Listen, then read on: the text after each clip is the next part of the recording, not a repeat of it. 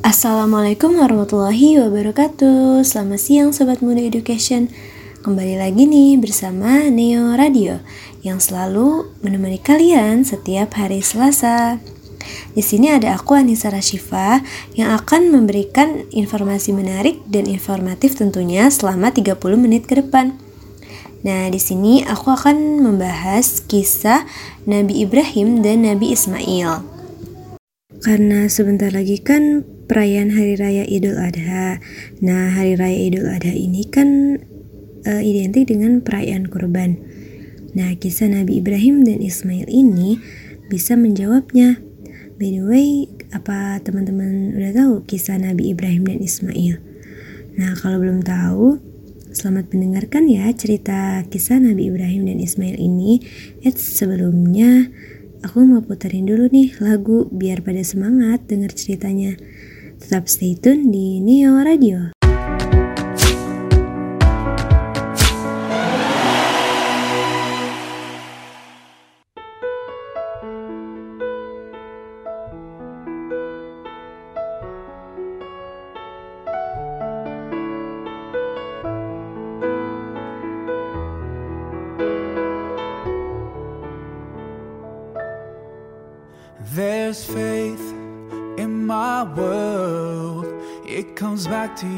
Teachings and all your words. From your life, I have learned to be patient and caring at every turn. The reason I'm strong, you're where I belong. In a world spinning out of control, the reason for my pride, you are my guide. And I will always follow your way,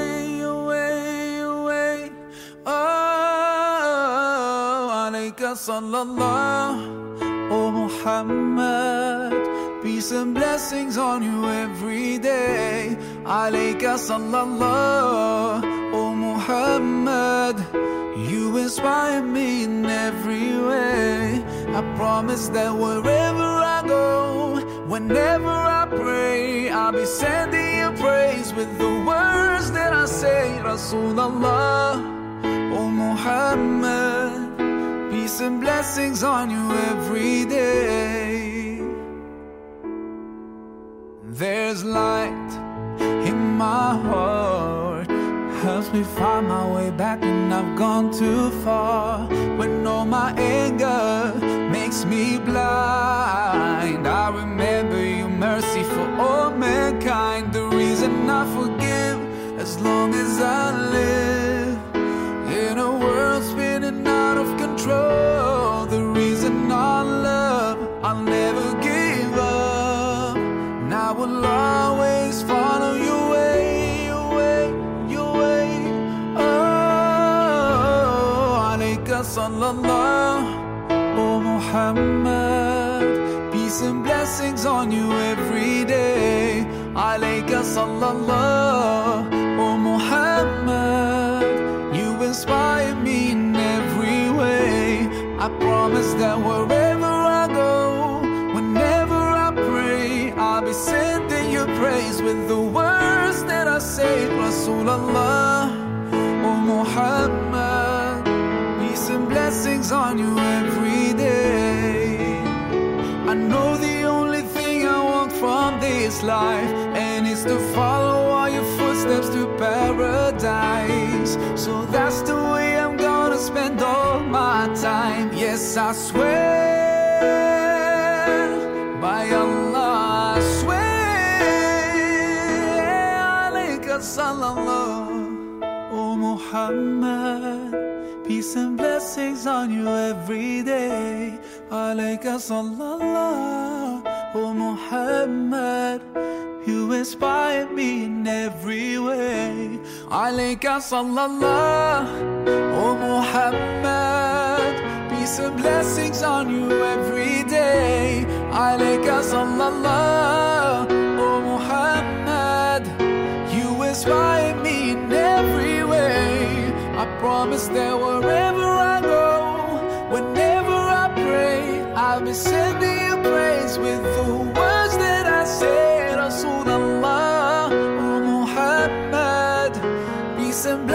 on you every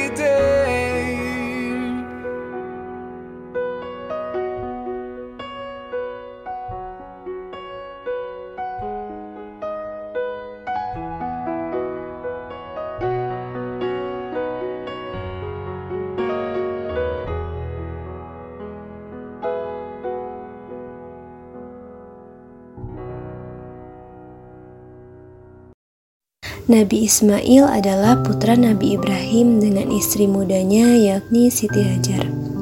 Siti Hajar adalah budak yang diberikan oleh Raja Mesir kepada Nabi Ibrahim alaihissalam. Atas persetujuan Siti Sarah, akhirnya Nabi Ibrahim mau menikahi Siti Hajar. Setelah menikah dengan Nabi Ibrahim, Siti Hajar akhirnya mengandung. Namun, ia menyembunyikan kandungannya dari Siti Sarah yang sudah lama menikah, tapi belum juga dikaruniai seorang anak. Sekeras apa pun Siti Hajar menyembunyikan kandungannya, akhirnya terungkap juga rahasia tersebut. Dari rahim Siti Hajar lahirlah seorang anak laki-laki yang kemudian diberi nama Ismail. Setelah kelahiran Ismail, Allah Subhanahu wa taala memerintahkan Nabi Ibrahim membawa pergi Siti Hajar dan Ismail ke Mekah. Maka Nabi Ibrahim memenuhi perintah itu dan ia pun pergi membawa keduanya ke Mekah. Di dekat tempat yang nantinya akan dibangunkan Ka'bah. Pada saat itu masih padang pasir kosong yang belum didiami oleh manusia. Siti Hajar begitu cemas dan sedih ketika Nabi Ibrahim akan meninggalkannya seorang diri bersama anaknya yang masih kecil. Di tempat yang begitu sunyi, senyap, tidak ada orang sama sekali kecuali hanya pasir dan batu. Seraya merintis dan menangis, ia memegang kuat-kuat baju Nabi Ibrahim alaihissalam sambil memohon belas kasihnya. Meminta agar ia tidak ditinggalkan seorang diri di tempat yang begitu hampa. Tidak ada seorang manusia sama sekali, tidak ada binatang, tidak ada pohon dan air mengalir pun juga tidak terlihat di tempat itu. Sementara itu, ia masih bertanggung jawab untuk mengasuh anak kecil yang masih menyusu kepadanya. Lalu atas perintah Allah Subhanahu wa taala, Nabi Ibrahim pun kembali ke negeri Syam pada istri pertamanya yaitu Siti Sarah. Nabi Ibrahim melanjutkan perjalanannya dan sampai pada sebuah bukit. Nabi Ibrahim tidak dapat melihatnya lagi. Nabi Ibrahim menghadap ke arah Ka'bah lalu berdoa untuk istri dan putranya dengan mengangkat kedua belah tangannya. Siti Hajar langsung menyusui Ismail dan Siti Hajar minum air persediaan yang dibawanya. Hingga suatu ketika Siti Hajar kehabisan air. Beliau sangat kehausan sehingga air susunya pun kering. Dia memandang kepada Ismail sang bayi yang sedang meronta-ronta kehausan. Dalam usahanya mencari air, Siti Hajar berlari ke sana kemari sampai ke Bukit Safa dan Marwah. Ia sangat berharap bisa mendapatkan sesuatu yang bisa menolongnya. Namun hanya batu dan pasir yang ditemuinya di sana. Lalu dari Bukit Safa itu ia melihat bayangan air yang mengalir di atas Bukit Marwah. Kemudian berlalilah ia ke Bukit Marwah. Namun setelah sampai di sana, yang dikiranya air ternyata hanya bayangan. Kemudian ia mendengar ada suara yang memanggilnya dari Bukit Sofa. Pergilah ia ke Bukit Sofa, namun setelah sampai di Bukit Sofa, ia tidak menjumpai siapa-siapa. Siti Hajar terus mendengar suara yang mengarah pada tempat di mana bayinya Ismail dibaringkan dalam keadaan menangis sambil meronta-ronta dan menghentak-hentakan kakinya. Tiba-tiba di dekat Ismail berbaring memancarlah mata air. Melihat mata air tersebut, Siti Hajar langsung berlari tergesa-gesa untuk menampung air tersebut. Disebutlah air yang berlimpah itu dengan sebutan Zam-Zam, yang artinya berkumpul. Melihat air yang berlimpah, Siti Hajar sangat gembira. Beliau langsung membasahi bibir putranya dengan air tersebut. Seketika wajah putranya terlihat sangat segar. Begitu pula dengan Siti Hajar. Wajahnya terlihat kembali bersinar, ia merasa senang karena Allah telah memberikan mukjizat dari Allah yang memberikan kehidupan. setelah dibayang-bayangi oleh kematian. Kemudian kemudian sebelum kita lanjut kepada cerita berikutnya, aku mau puterin lagu dulu nih biar uh, masih pada semangat dengerin ceritanya. Tetap stay tune di Neo Radio ya.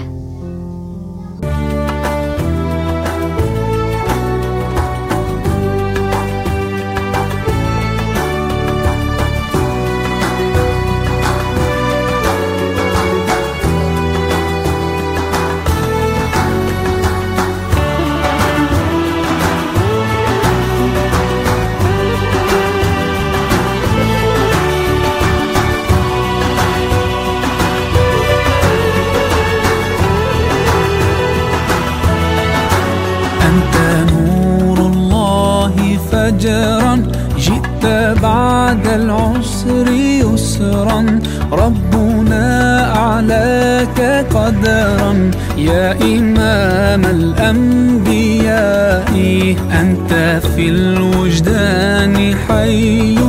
أنت للعينين ضي. أنت عند الحوض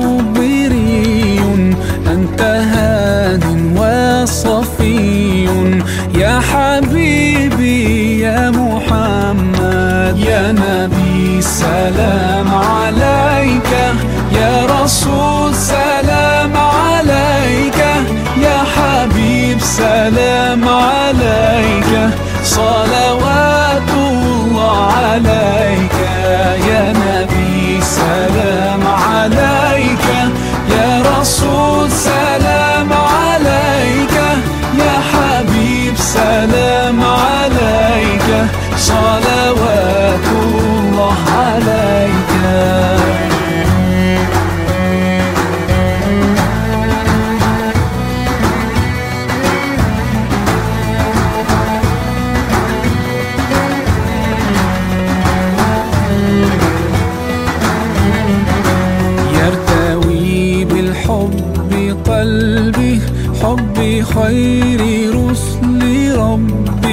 من به أبصرت دربي. يا شفيعي يا رسول الله أيها المختار فينا. زادنا الحب حنينا جئتنا بالخير دينا. يا ختام المرسلين يا حبيبي سلام عليك يا رسول سلام عليك يا حبيب سلام عليك صلوات الله عليك يا نبي سلام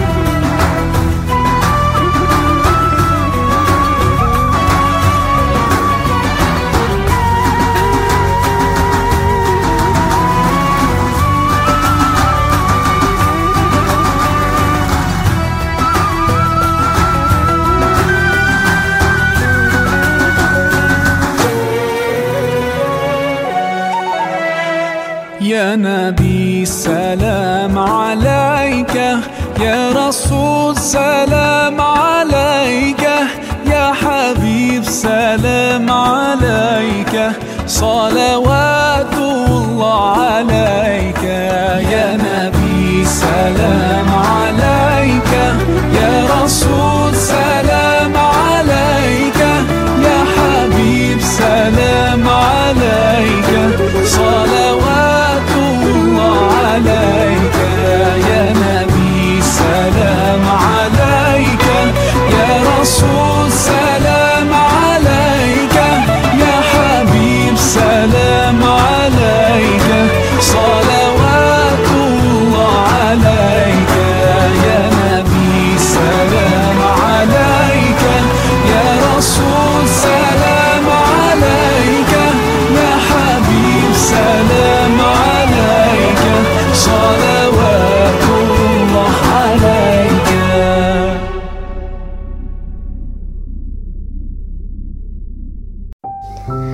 Kemudian air tersebut berubah menjadi telaga dan sampai saat ini disebut dengan Telaga Zam-Zam.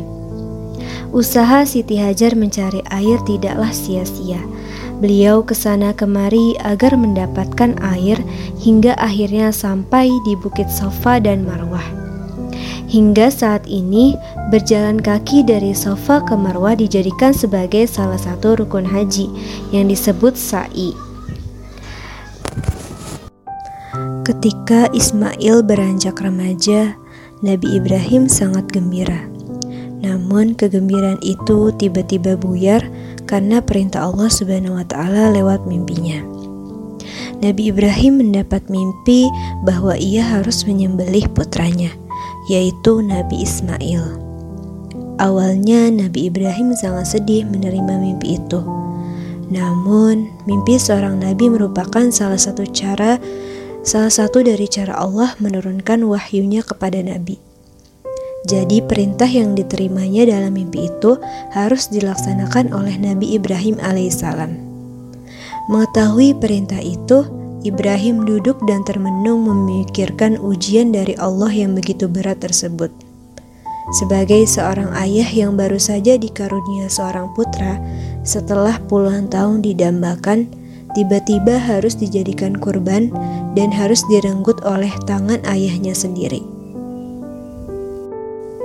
Nah, sahabat muda education, sebelum kita lanjut ceritanya lagi, aku mau puterin lagu dulu nih biar pada semangat.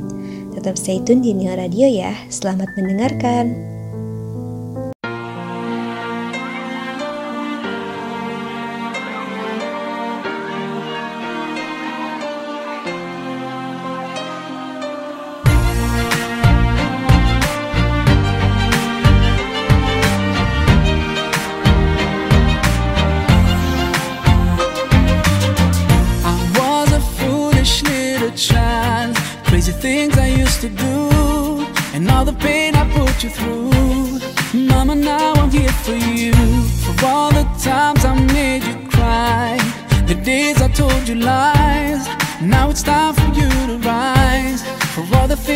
boneco faz dor.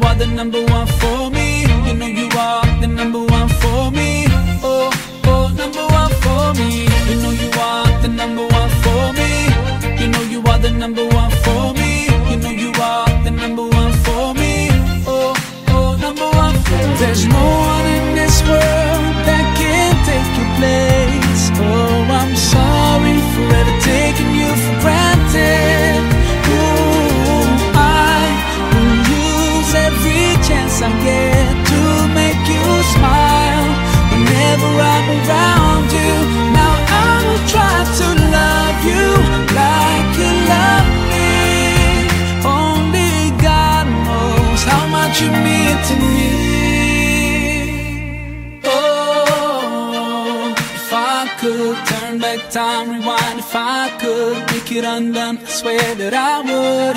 I would make it up to you. Mama, grown up now.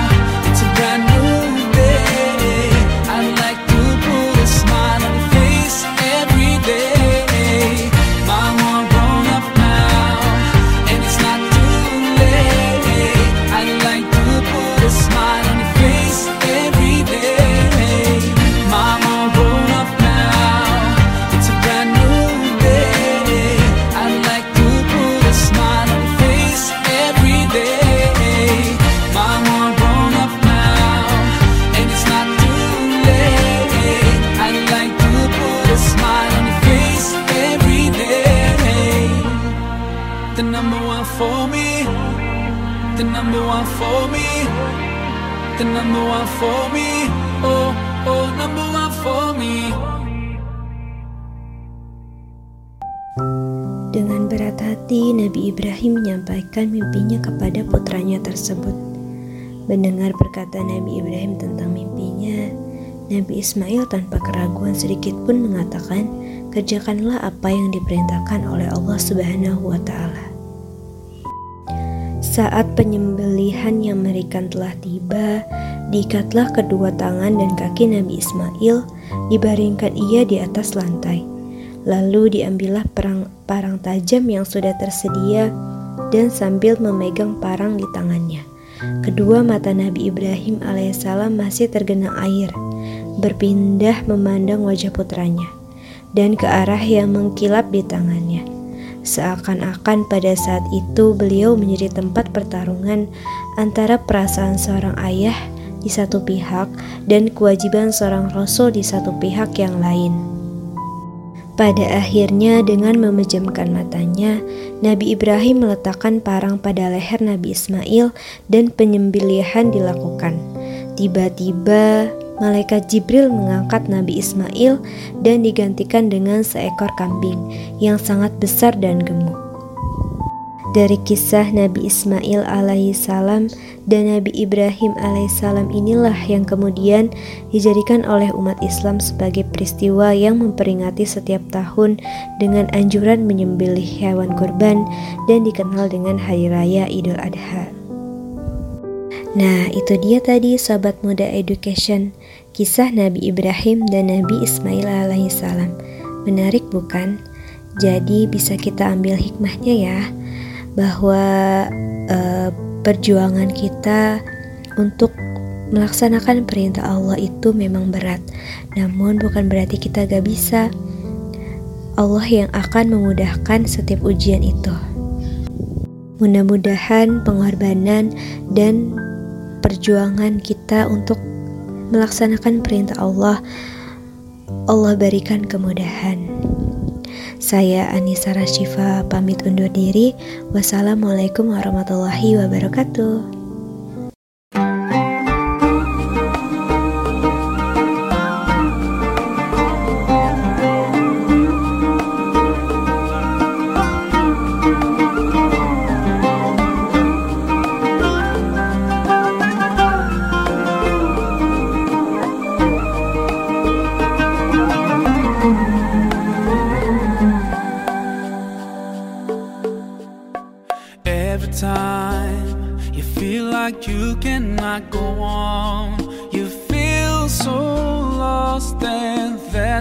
So alone. All you see is night and darkness all around. You feel so helpless, you can't see which way to go. Don't despair and never lose hope. Cause Allah is always by your side. Insha'Allah, Insha'Allah,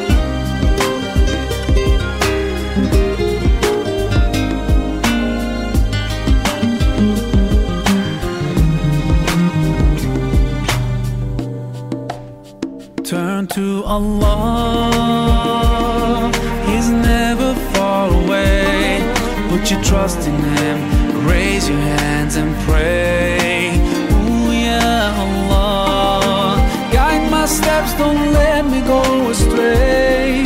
You're the only one who can show me.